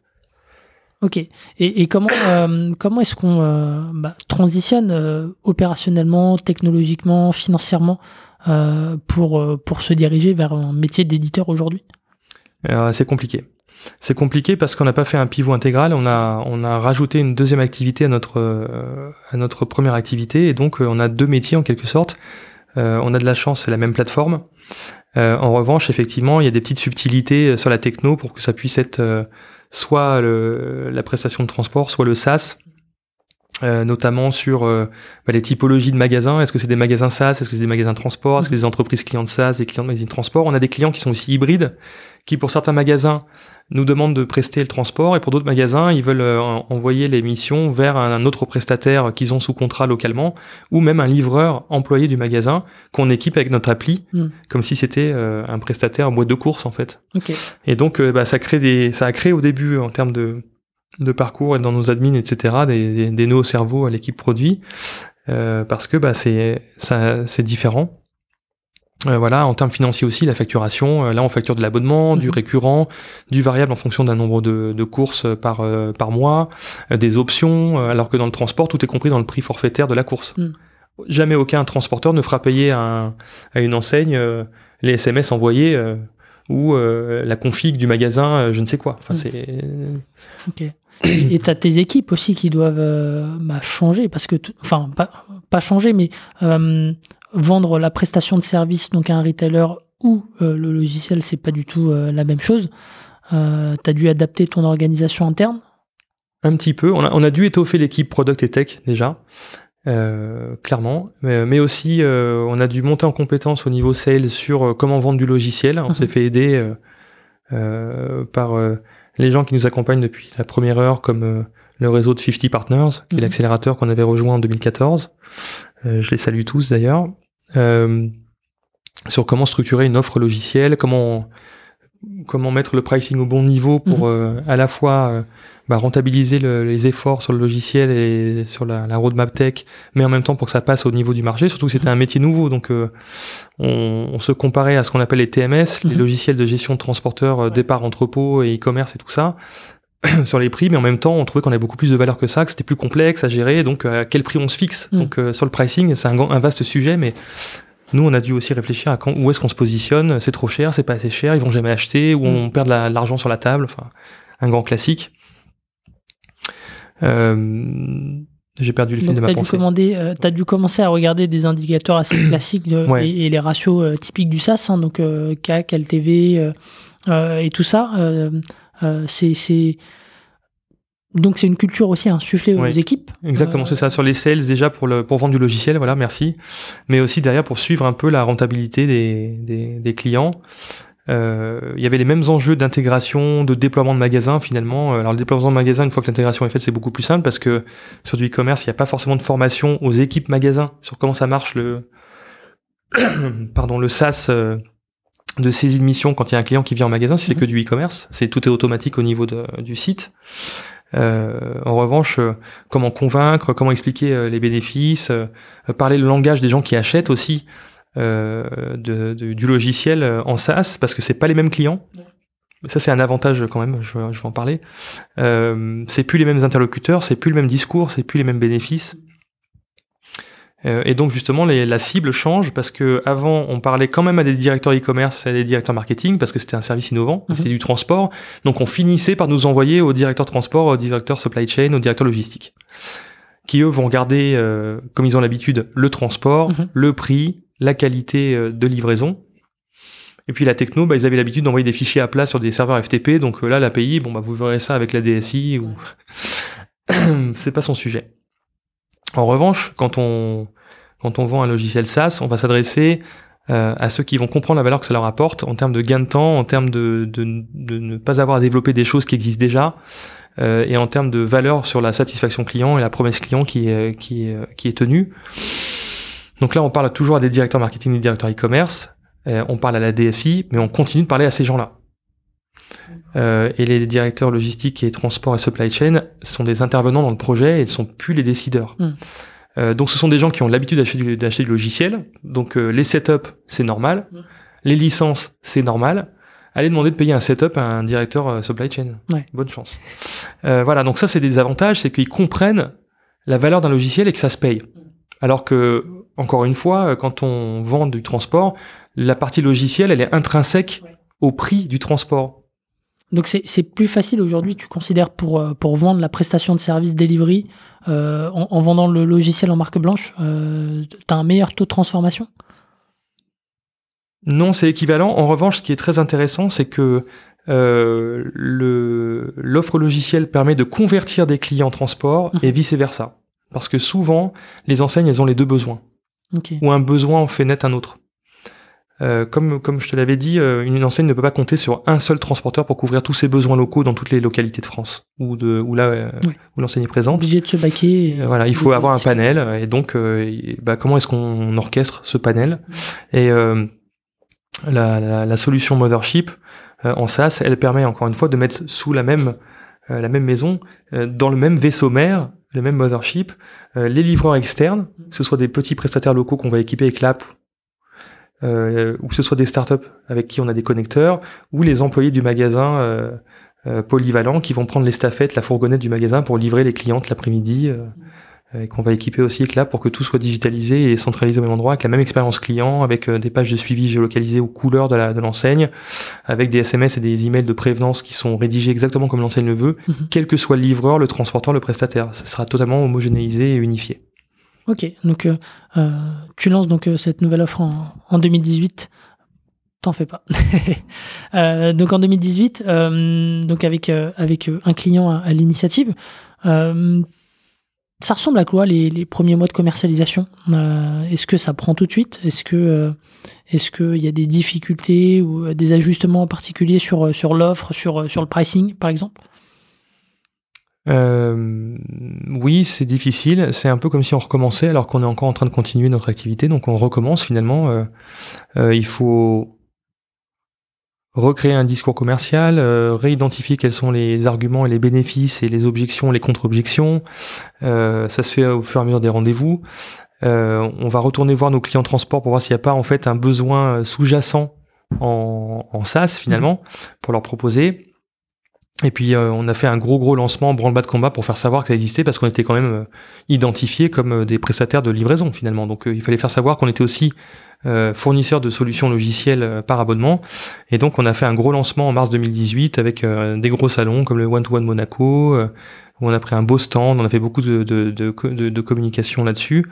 Euh, on a fait venir les journalistes au bureau pour découvrir la solution, faire des démos. Enfin, c'était, on voulait faire un, pas un big bang, mais en tout cas marquer le coup qu'on était éditeur de cette solution et que c'est celle qui sur lesquelles on, sur laquelle on reposait en plus pour pour opérer nous. Euh, donc c'est un, c'est un c'est un jeu difficile parce qu'on fait un peu le grand écart en fait. On est à la fois prestataire de services mmh. et à la fois euh, éditeur de logiciels et donc. Euh, Euh, on pourrait nous reprocher un manque de focus, mais en même temps, ça se complète. Et il y avait à l'époque un gros besoin des deux sur le marché. Mmh. Et il n'y avait pas vraiment de réponse. Il n'y avait pas de réponse euh, aux deux euh, combinés sur le marché. Donc, on, on se targue d'être le one-stop shop des solutions euh, ship from store, dans le sens euh, livraison et logiciel. Mmh. Euh, voilà. Euh, donc, après, au niveau pricing, effectivement... Euh, Euh, bah, notre, notre premier client, euh, comme il en avait besoin et que nous on cherchait un peu notre modèle, euh, bah, on, on a proposé des prix et c'est passé. Euh, après, les clients suivants, euh, ils voulaient payer moins cher que ce que ce qui était affiché euh, facialement dans notre grille tarifaire. Ça ressemblait plus à des tarifs de T M S. Mm-hmm. Donc, on s'est un petit peu aligné sur les prix du marché, sur les T M S en fait. Euh, mais euh, mais on veut pas brader non plus la valeur de notre de notre techno. Donc, euh... Ok. Et est-ce que tu peux euh, nous donner une une indication du du prix euh, euh, mensuel ? Déjà, de quoi se compose le prix ? J'imagine qu'il y a un, un, des paramètres sur la, la distance, le poids, le volume. Euh, c'est quoi un petit peu le Sur le transport ou sur le logiciel ? Sur le, sur le logiciel. Sur le logiciel. Euh, alors les, les setups, ça varie de quelques milliers d'euros à quelques dizaines de milliers d'euros en fonction de la complexité de l'intégration et des connecteurs qu'il y a à tester ou à développer. Euh, et du nombre d'enseignes. Parce que parfois, c'est des groupes qui ont plusieurs enseignes. Mmh. Et ensuite, la licence, elle est composée d'un fixe de quelques centaines d'euros par mois et d'un variable de quelques dizaines de centimes d'euros par mois. Et c'est dégressif en fonction des volumes. Évidemment, il y a des tranches. Euh, donc ça pourrait descendre à dix à quinze centimes euh, l'aiguillage. Et après, il y a des options euh, si on veut euh, activer systématiquement à chaque étape du cycle de vie d'une livraison euh, mmh. hein, l'envoi d'un S M S. Euh, euh, et si on veut nous confier le support client délégué, parce qu'on n'en a pas parlé, mais pardon, sur le sur l'activité transport, on a un service client interne avec des équipes, équipes internes et un service régulation pour euh, s'assurer que les prestataires font bien leur travail. Et donc, on le fait pour nous-mêmes, mais quand on est en mode logiciel, euh, c'est les c'est les prestataires que l'enseigne a choisi qui font leur propre support euh, et leur propre régulation. Donc, si euh, l'enseigne veut qu'on s'en occupe et qu'on s'occupe aussi des magasins et des destinataires, mmh. on peut le faire, mais c'est payant. C'est plus cher. Il y a plein d'options comme ça. Ok, très bien.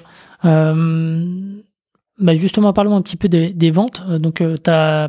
Euh, que tu vendes un, un, une prestation de service ou euh, le logiciel, euh, si je comprends bien, tu, tu fais toujours un P O C avant de, de signer un grand compte ou, ou plus nécessairement aujourd'hui ? Pas nécessairement. Okay. C'était euh, la grande mode au début. Et puis, bah, l'urgence euh, étant l'urgence d'aujourd'hui, euh, les enseignes doivent foncer et, et, euh, et mettre en place des solutions euh, omnicanal, de livraison rapide, de click and collect, et cetera. Et donc, euh, il peut y avoir des appels d'offres ou des consultations pour comparer, mais ensuite, euh, euh, quand l'enseigne a choisi un partenaire, il faut déployer. Mmh. Donc, okay. euh, il n'y a pas de P O C, il y a plutôt euh, des déploiements, comme je l'ai expliqué, par étapes, euh, progressivement, mais euh, on y va, quoi. Mmh. Ok, et tu le disais un peu plus tôt, donc euh, le, euh, le cycle de commercialisation peut être, euh, peut être assez long, euh, suivant les enseignes. Euh, c'est, c'est quoi euh, Est-ce que tu peux nous, nous dire un peu les...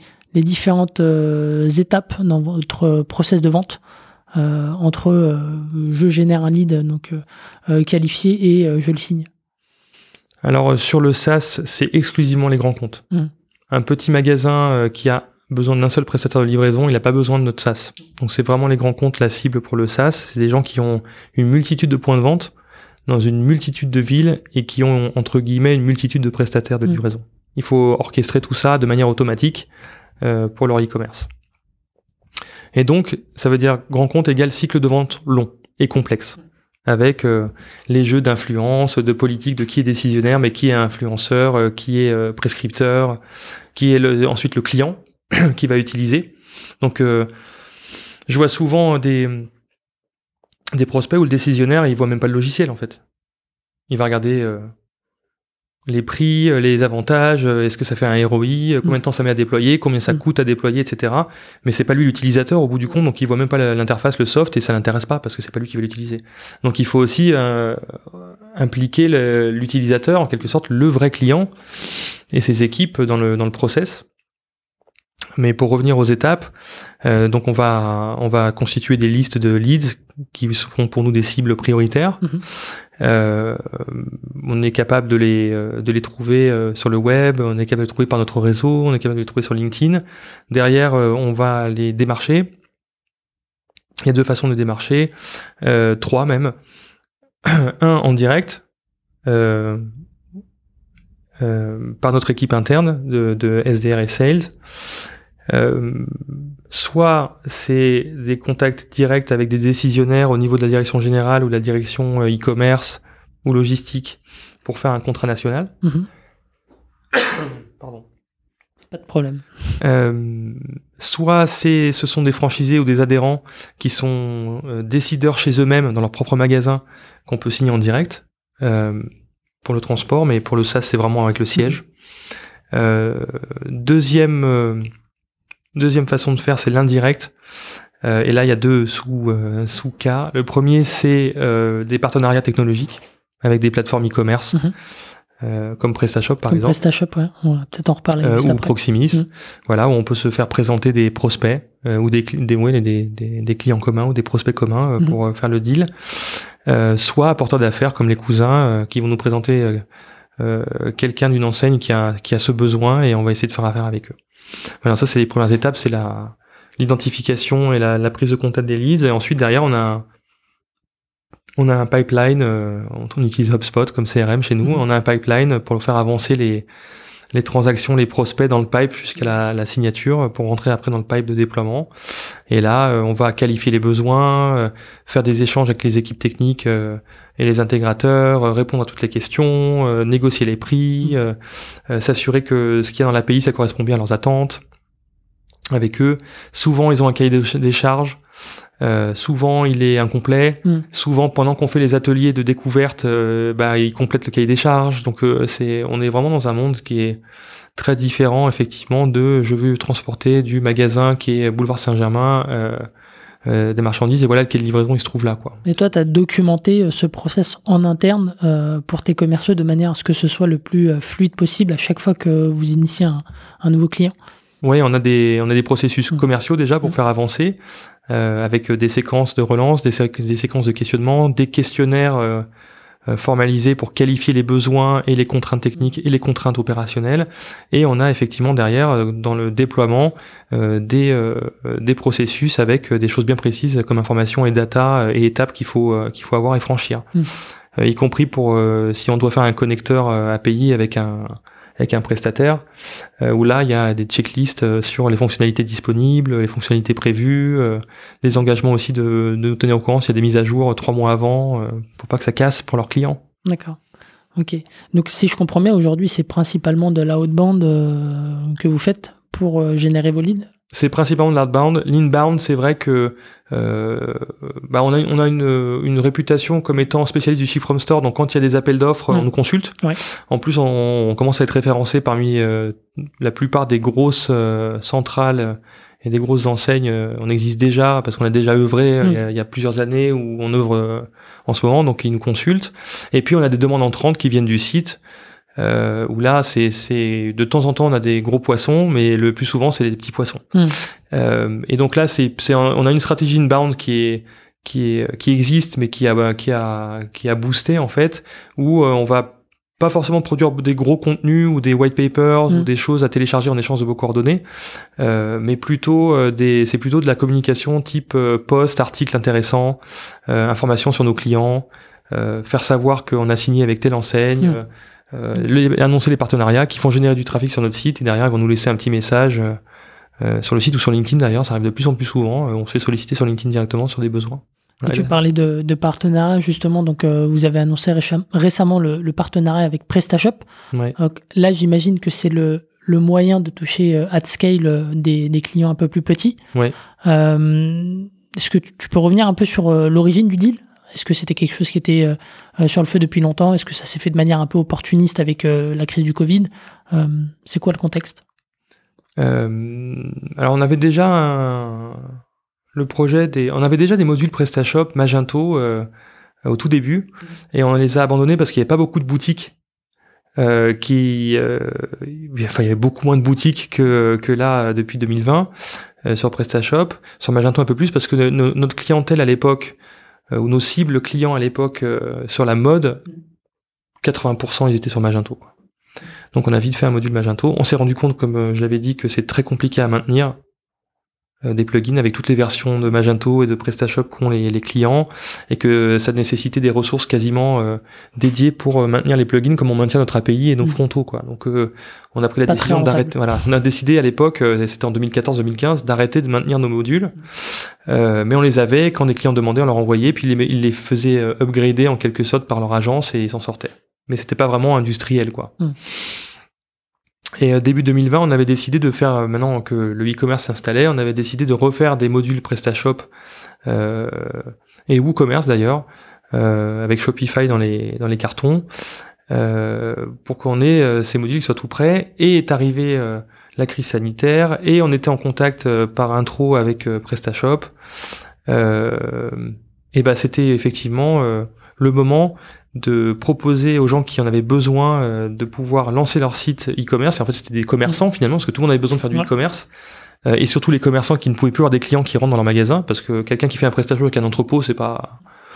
c'était pas trop... Euh... en danger, euh, sauf si toute son équipe était en chômage partiel, mais bon, c'était pas le cas tout le temps parce que les commerces carburaient. En revanche, les commerçants qui n'avaient plus le droit d'avoir de, de recevoir de la clientèle, il fallait qu'ils trouvent un, une solution de, de pour faire du chiffre d'affaires et subsister. Donc il y avait le click and collect certes, mais il y avait aussi le e-commerce et donc euh, il y a plein de solutions qui euh, euh, qui ont mis le paquet pour faire savoir qu'elles existaient, que ce soit les, les tablettes pour le click and collect, et cetera. Mais aussi euh, bah, PrestaShop. Euh, Shopify qui ont eu des inscriptions et des téléchargements et des mises en ligne euh, comme jamais. Et donc, euh, bah, on était déjà en train de discuter. On s'est dit, bah, on le fait, allons-y, euh, c'est le moment. Et euh, en plus, on va contribuer euh, euh, à aider les commerçants locaux comme on le fait en fait euh, depuis le début, parce que quand on fait une livraison départ magasin, c'est le magasin qui reconnaît le chiffre d'affaires. Mmh. C'est pas l'entrepôt e-commerce. Mmh. Donc, quand c'est, on fait une livraison ship from store, l'argent du client, il va dans la poche du magasin et l'argent de la livraison, il va dans la poche d'une société de course locale. Mmh. Donc, euh, j'aime bien dire que c'est le, le e-commerce qui profite au local, en fait, le ship from store. Bref, aparté. Mais euh, ça, ça, ça continue dans cette euh, volonté de, d'accompagner les, les commerces locaux dans leur digitalisation et dans euh, le chiffre d'affaires incrémental grâce au e-commerce. Donc, deal avec PrestaShop pour que, un, on soit nativement proposé dans le back-office PrestaShop quand un marchand installe PrestaShop, mmh. parmi les modes de livraison partenaires et les modules de paiement partenaires. Donc, on est proposé. Deuxièmement, notre module, il est gratuit. On est le seul module de livraison euh, last mile euh, gratuit sur PrestaShop, mmh. alors que d'habitude, ça coûte plutôt cent vingt-neuf euros quatre-vingt-dix à télécharger. Profitez-en. Pour, pourquoi il est... Donc, tu dis profitez-en. Pourquoi il est gratuit? C'est pour mettre un pied dans la porte, déjà? Oui, en fait, le, le, ça fait partie du deal PrestaShop. Quand on est partenaire officiel PrestaShop, le plugin devient gratuit. D'accord. Il n'est pas payant pour les, pour les clients.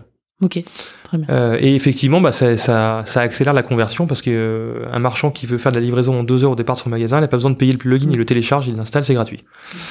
Voilà, et donc euh, bah, avec PrestaShop, on a mis en place plusieurs moyens de communiquer, eux auprès de leur euh, énorme audience et nous auprès de nos, nos prospects et sur nos mmh. réseaux.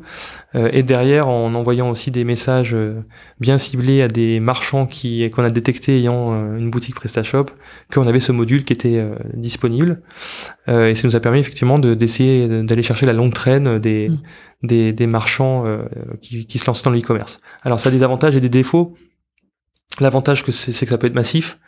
Le défaut, c'est que c'est, c'est pas très volumique en termes de nombre de livraisons par magasin. Mmh. Donc, faut vraiment en faire beaucoup, beaucoup, beaucoup, beaucoup. Et donc, euh, euh, c'est ce qu'on a voulu faire avec PrestaShop sur ce partenariat-là. C'était à, effectivement attaquer les tout petits. Mmh. Et un deal euh, comme celui de, de PrestaShop, euh, ça se ça structure comment? C'est quoi les les différents points, euh, je dirais, d'attention pour euh, pour euh, bah typiquement pour une start-up qui souhaiterait euh, dealer euh, un peu comme euh, comme toi avec Delivery, euh, euh, comment est-ce qu'on peut... Euh, c'est, c'est quoi les, les différentes euh, sections, je dirais, du, d'un deal euh, comme celui-là?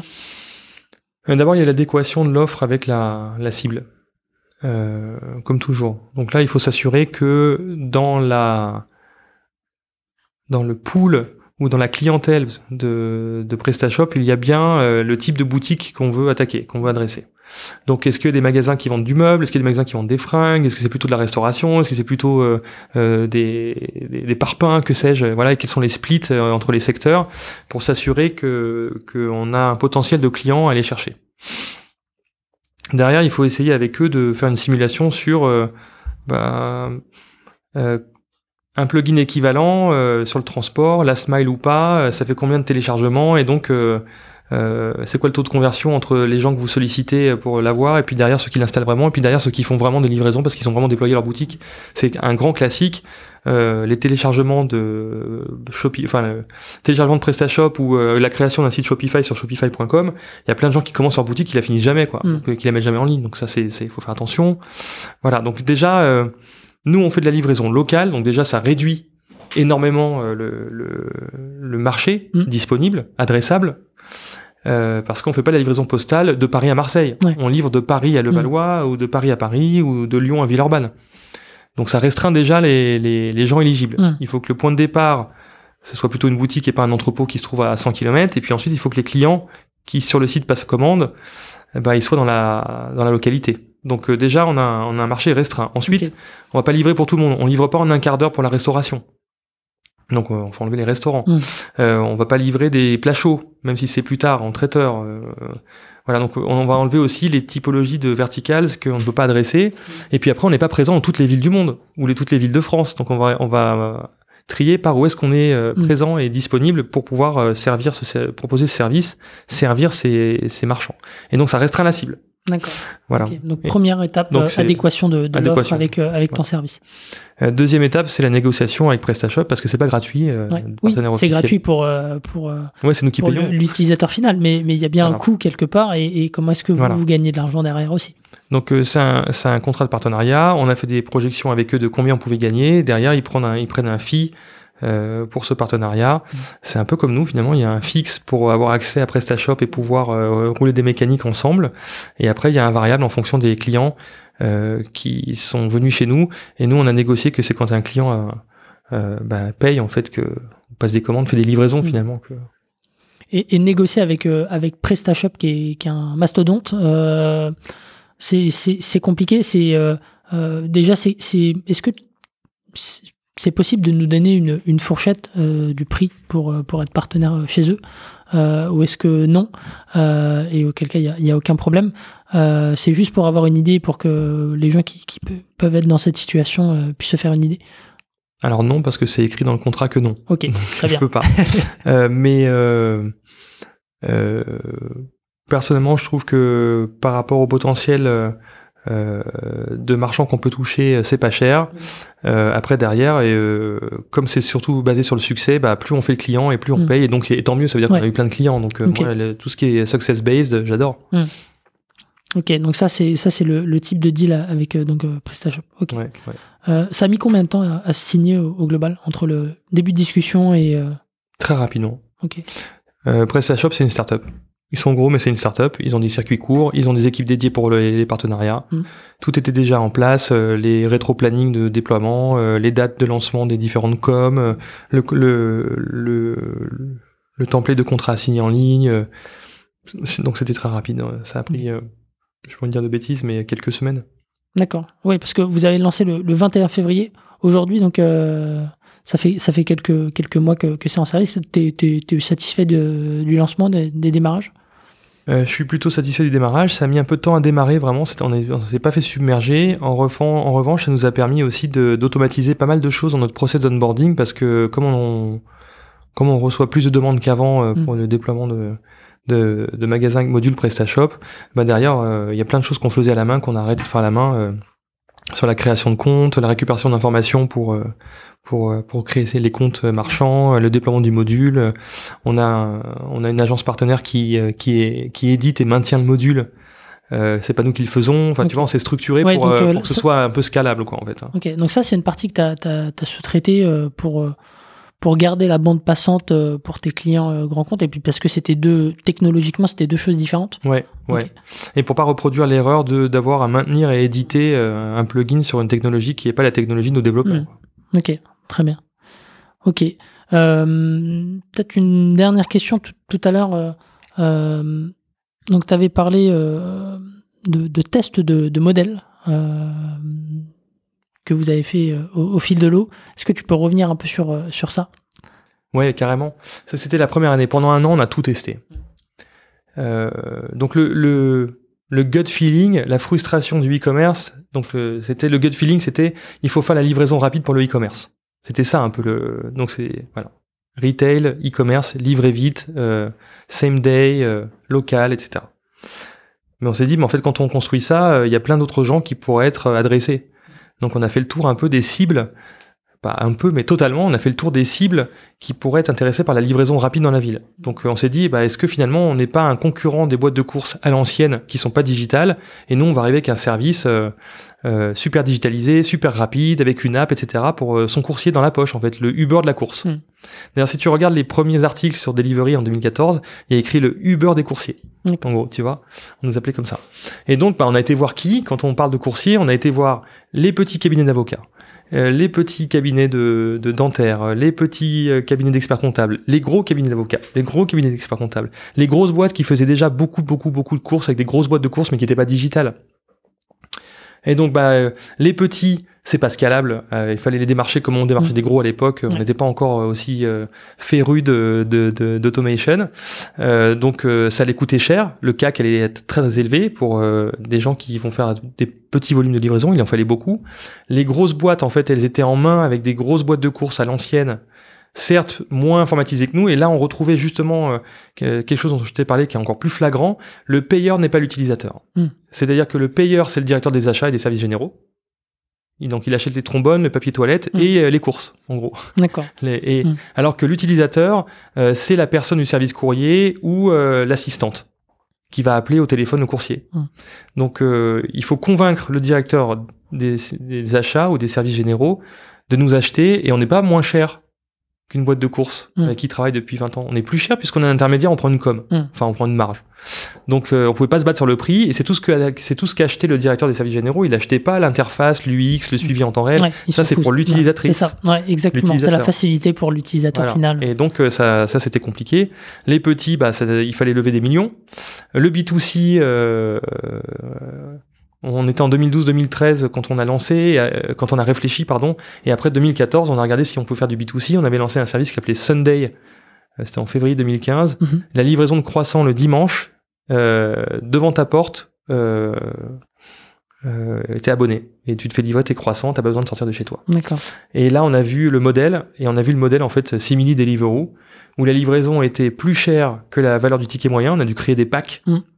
Donc le pack pour deux personnes, le pack pour une famille de quatre personnes, euh, parce que sinon la livraison était trop chère, même en, en coût de notre côté, par rapport au ticket moyen en fait. Mmh. Euh, et donc il fallait vendre beaucoup plus cher les les les victuailles, les croissants, les baguettes, euh, ou, ou alors vendre plus cher la livraison, mais ça ça marchait pas. Il fallait faire des volumes énormes, et donc il fallait lever des millions aussi. Mmh. Euh, voilà. Et puis on a testé euh, bah, le, les e-commerçants petits et gros euh, et les magasins petits et gros qui avaient besoin de livraison, et là ça a mordu. Le retail, on a identifié, comme on le sentait, un besoin et surtout une réponse positive tout de suite. Euh, ça m'intéresse. Alors, mmh. euh, euh, comme, comme je l'ai dit au début, sur le, les, les grosses enseignes très connues, euh, très installées, euh, c'était le nice to have, l'innovation, on verra plus tard. Euh, je veux bien tester parce que comme ça, je vais, je vais briller, je vais être innovant. Euh, mais euh, les gens qui avaient vraiment le besoin, tout de suite, ils ont dit, vas-y, on essaye. Mmh. Voilà. Non, et donc, c'est... voilà, on a, on a testé tout. Et c'est là que ça a pris, euh, comme on le pressentait au début, finalement. Mmh. Non, mais c'est, c'est le segment, au final, qui est, qui est le plus intéressant pour toi en termes de, euh, même de, de métriques. Hein, euh, tu parlais de, de coûts d'acquisition et, et puis derrière, de, de potentiel du chiffre d'affaires, puisque derrière, tu t'adresses à des, à des réseaux mmh. euh, qui te permettent de, de scaler à, à l'étranger. Euh, et, et en plus, comme on se le disait aussi un peu avant le, de démarrer l'épisode, tu as aussi une concurrence aujourd'hui qui est, qui est féroce avec les, les nouveaux acteurs de, de la livraison euh, euh, alimentaire, euh, mmh. les dark stores. Donc, euh, c'est, c'est plutôt une bonne chose pour, pour ta marge euh, ouais, d'être, ouais, d'être parti sur ce segment-là. Clairement, les dark stores, c'est un peu comme Prime Now quand ils sont arrivés à Amazon en deux mille seize.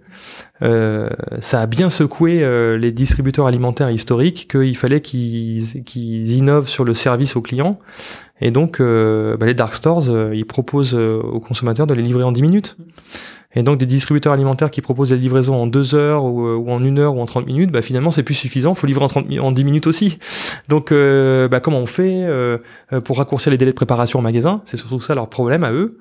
Euh, mais aussi, comment on fait pour que derrière la livraison, elle se fasse... Euh, en quelques minutes. Et donc, euh, est-ce que les magasins, il y a moyen d'optimiser? Est-ce que euh, chez Delivery ou chez les autres prestataires euh, qu'ils, euh, qu'ils utilisent, euh, ils peuvent raccourcir les délais de livraison en mettant du dédié? euh, Est-ce qu'il faut ouvrir des dark stores aussi? Enfin, donc là, d'un coup, euh, la distribution alimentaire qui est déjà très secouée par euh, plein plein de choses, eh ben, doit encore plus se réveiller, encore plus se bouger pour euh, pour euh, se défendre contre ces nouvelles menaces. Et donc, oui, ça, ça nous sert parce qu'on a des clients comme Franprix qui, euh, qui mettent le paquet pour garder leur leadership mmh. sur la livraison rapide euh, en ville. Ouais, et puis comme tu, comme on s'était dit, c'est euh, il, il faut tester et, et c'est vrai que je te disais euh, dix à trente minutes, je, je vois pas trop la différence, euh, mais effectivement pour les gens qui vont tester ça et qui peuvent être livrés euh, en, en moins de dix minutes, euh, ça, ça va révolutionner un petit peu le, la manière dont, dont les retailers euh, euh, livrent les, les, les courses, donc euh, ouais. Imaginez euh, que votre Uber il arrive en quatre minutes à vous et vous voyez sur la carte, c'est pareil avec vos courses, donc c'est... Okay. Ça tue. Le modèle économique derrière, comme on en parlait, et c'est compliqué euh, encore plus. Ça ressemble un peu à un modèle Deliveroo parce qu'il y a beaucoup, beaucoup, beaucoup de coûts d'acquisition, euh, des frais de, de, de stockage, euh, des, des frais aussi de stock, contrairement à Deliveroo, parce qu'il faut avoir les produits en stock dans le dark store. Euh, et il y a plein de dark stores pour, pour couvrir toute une ville. Euh, et puis derrière, la livraison, même si on emploie les livreurs en direct, le livreur il coûte plus cher que le, le prix qu'il est vendu, donc euh, course à course. Donc c'est, c'est très difficile à rentabiliser. Euh, mais l'expérience consommateur, elle est incroyable. Mmh. Ok, bon, je, on, on va, euh, on va boucler euh, cet épisode qui est, qui est vraiment passionnant. Euh, j'ai quelques, quelques petites questions donc pour, pour terminer. Euh, donc toi qui viens du, du monde du retail, qui a une grosse expérience euh, là-dedans et, et, de, et de la logistique aussi, c'est quoi tes conseils pour les, les startups qui, euh, qui ambitionnent de, de travailler avec des retailers? Voilà, bonne question. Euh, avec des retailers, avec d'autres. Euh, le mieux c'est les intros. Faites-vous présenter par quelqu'un en commun, euh, ayez une porte d'entrée, euh, on est toujours mieux accueilli euh, quand on a quelqu'un qu'on connaît en commun que quand on, on est à froid. Ou alors euh, ayez vraiment euh, soit vous êtes un super commercial, soit vous êtes vous avez euh, à vos côtés des super commerciaux qui savent créer du lien euh, au téléphone euh, euh, pour pour montrer la valeur qu'on peut apporter et travailler sur le conseil sur la, la vente conseil, comme on dit, euh, avec les, avec les prospects, euh, parce que sinon c'est très compliqué. C'est très compliqué. Donc euh, vraiment, c'est un tutu personné, en mmh. fait, les affaires. Et mmh. donc, euh, en fait, mon client, c'est pas Franprix. Mmh. Mon client, c'est quelqu'un chez Franprix, et cetera, et cetera. C'est pareil avec les trois cents et quelques marques euh, et, et enseignes avec qui on travaille. Mmh. Les clients, ce sont des hommes et des femmes. Ce ne sont pas des, des logos. Et donc, euh, bah, c'est, c'est, les affaires, c'est un tutu personné. Donc, il faut créer euh, une relation, il faut créer un lien, il faut créer euh, quelque chose d'émotionnel. Euh, la vente conseil, c'est résoudre le problème de son client grâce à notre solution, mais en même temps, il faut jouer sur l'émotionnel, sur comment est-ce qu'ensemble, on va construire quelque chose qui va, qui va créer de la valeur et qui va résoudre mmh. des problèmes ensemble et grâce à nous deux ensemble. Ok, très voilà. bien. Ouais, c'est, c'est, enfin, c'est un métier euh, qui, qui, ouais, où il y a, où il y a beaucoup de, de relationnel. Enfin, peut-être un peu plus que dans d'autres secteurs, je sais pas. Je pense que c'est comme dans tous les secteurs. Il y a des fédés, il y a mmh. des syndicats, il y a des dîners, mmh. euh, il y a des salons, euh, il y a des, et cetera. Enfin, ça repart là, il n'y en a pas eu trop, mais euh, c'est pareil. Euh, voilà, les affaires, c'est, c'est, ça se fait entre les personnes. Et puis après, sur le retail, eh ben, si on s'adresse à des distributeurs, surtout alimentaires, des, de la grande distribution, eh ben, quand on fait du transport, bah, c'est comme partout, ils achètent pas cher. Ils veulent acheter le moins cher possible. Donc préparez-vous à des négociations ardues sur les prix et donc euh, préparez-vous à faire, dé- faire valoir vos avantages, vos conditions, vos bénéfices, euh, votre R O I par rapport au prix, parce qu'il n'y a pas que le prix qui compte dans la vie. Mmh. Il y okay. a le N P S, il y a la satisfaction client, il y a, euh, euh, il y a les économies aussi d'énergie, les économies de temps passé par les équipes sur le terrain à faire des choses manuelles alors que ça pourrait être automatisé. Tout ça, un acheteur ne le voit pas. En grande distrie, il voit que le prix dans une grille et il parle que de ça. Donc il faut il faut mettre le, le, tout ce que je viens de dire en balance, en contrepartie mmh. du prix, avant de lâcher sur le prix. Ok. Donc ça suppose aussi de, de très bien connaître le, le quotidien de son interlocuteur pour pour pouvoir lui présenter ces éléments là. Ouais. Ok. Euh, dans dans cinq ans, si on se projette un petit peu, ça va être quoi tes tes principaux chantiers? Bah, les principaux chantiers de dans cinq ans, c'est ceux de maintenant. Euh, il y a un enjeu de green. Un énorme enjeu de, de green, de décarboniser la livraison. Donc là, euh, l'accompagnement de nos, nos sous-traitants euh, à basculer du thermique vers le non-thermique, que ce soit piéton, vélo, assistance électrique ou pas, vélo cargo, euh, carriole, euh, utilitaire électrique, peut-être à terme à hydrogène, gaz naturel. Il faut absolument que, que, que les transporteurs ils basculent sur du non-thermique, parce que c'est une urgence. Et on le voit dans les engagements R S E de nos clients que ça devient une contrainte dans les appels d'offres. Quel est votre, quels sont vos engagements R S E? Quel est le niveau de votre flotte, le pourcentage de votre flotte qui est green, sans émissions? Mmh. Euh, que faites-vous pour euh, compenser vos émissions carbone, C O deux, et cetera. Ça veut euh, dire que toi, en tant qu'éditeur, tu vas les aider à calculer euh, cette partie-là, ou comment est-ce que tu les aides justement à... Ça veut dire déjà qu'en tant que commissionnaire de transport, je veux accompagner mes, mes sous-traitants Euh, à aller vers du non-thermique. Mmh. Donc, on a d'ailleurs passé un partenariat avec euh, avec un programme qui s'appelle Vélogistique de l'Union Sport et Cycle. Euh, et c'est un programme de substitution gratuite de véhicules thermiques par des solutions vélo à assistance électrique, vélo et vélo cargo. Donc déjà, on a des sous-traitants qui remplacent leur camionnette par un vélo cargo, qui remplacent leur moto par un vélo. Mmh. Ça, ça, ça commence. Alors, on fait ça à notre échelle. On est on n'est pas très gros, hein, mais on, on fait ça. Ça veut dire aussi qu'en tant qu'éditeur de logiciel, on se doit effectivement de rajouter des fonctionnalités qui permettent de, de d'évoluer, de monitorer, d'évaluer pardon et de monitorer, mais aussi d'aider à mitiger euh, les émissions carbone euh, des prestataires qui tournent sur la, la, la l'activité euh, livraison de nos clients. D'accord, ok. Ça c'est un, c'est le green. Donc le green. Et... Deux, euh, deux, c'est continuer à à déployer notre couverture géographique, mmh. parce qu'on travaille avec des enseignes qui ont deux cents, trois cents, cinq cents, mille cinq cents, deux mille points de vente en France et ailleurs, et évidemment, ils veulent que, bah, que la totalité de leur clientèle puisse bénéficier d'un tel service, et pas juste des happy few mmh. à Paris, à Lyon et à Bordeaux. Donc, euh, on fait déjà très bien ce travail avec des enseignes qui sont rarement en centre-ville, comme Gamm Vert, euh, Euh, ou Weldom, qui sont plutôt en zone commerciale, voire euh, au milieu de nulle part. Euh, et donc, euh, bah là, on ouvre un, un service euh, pour des gens qui, qui permet de faire de la livraison à domicile dans des zones rurales, en fait, mmh. non urbaines. Et donc, euh, ça, c'est un vrai, vrai challenge.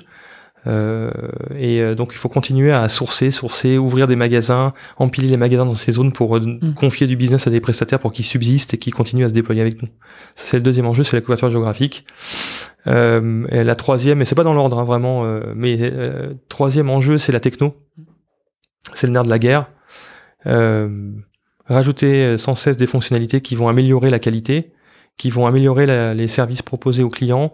Euh, les partenariats, c'est pas uniquement des partenariats commerciaux, et il faut aussi des partenariats technologiques euh, pour rajouter des fonctionnalités, des services supplémentaires. Donc euh, ça peut être de l'installation de meubles à domicile, ça peut être des peintres, que sais-je. Enfin, mmh. tout est possible, hein, mais euh, maintenant on a beaucoup de services euh, en tant qu'A P I, donc euh, plus on rajoute d'A P I dans notre multiprise euh, d'orchestration, et plus on peut proposer des services à valeur à nos clients. Mmh. Voilà. Et puis après, il y a la, il y a la data, et on en a déjà beaucoup parce qu'on a presque huit ans d'existence, donc on a huit ans d'historique de livraison avec une croissance de quasiment fois deux, fois deux virgule cinq tous les ans. Donc ça commence à faire beaucoup, et donc cette data, il faut l'exploiter pour, un, l'amélioration continue de notre de notre service, de notre qualité, de nos processus. Euh, deux, pour pouvoir peut-être euh, demain faire de l'anticipation sur les prochaines livraisons. Donc euh, euh, se servir de l'historique de données pour faire des projections, pour anticiper, pour faire du recalcul dynamique d'itinéraire, parce qu'on a vu dans le passé que c'était mieux comme ça à un certain moment de la journée. Euh, voilà, alors c'est... Machine learning est un grand mot, mais déjà, euh, ouais, euh, aller vers ça pour, euh, pour améliorer toujours la qualité, optimiser les flux, optimiser les tournées, optimiser les trajets pour mmh. toujours gagner euh, de la vitesse et gagner aussi euh, de l'économie de coût. Mmh. Ouais, donc euh, des, des recrutements euh, spécifiques à prévoir pour développer cette partie euh, euh, machine learning, comme tu le disais. Ouais, à la tech, euh, il va y avoir okay. des besoins, clairement. Ok, très très bien. Euh, si tu devais changer une chose dans l'histoire de Delivery, ça serait quoi ? Il y a plein de choses. Il y a plein de choses que j'aurais, j'aurais aimé changer. Euh, je pense qu'on était fort au début euh, et on s'est, on s'est vite euh, entouré de gens très très motivés, volontaires et capables.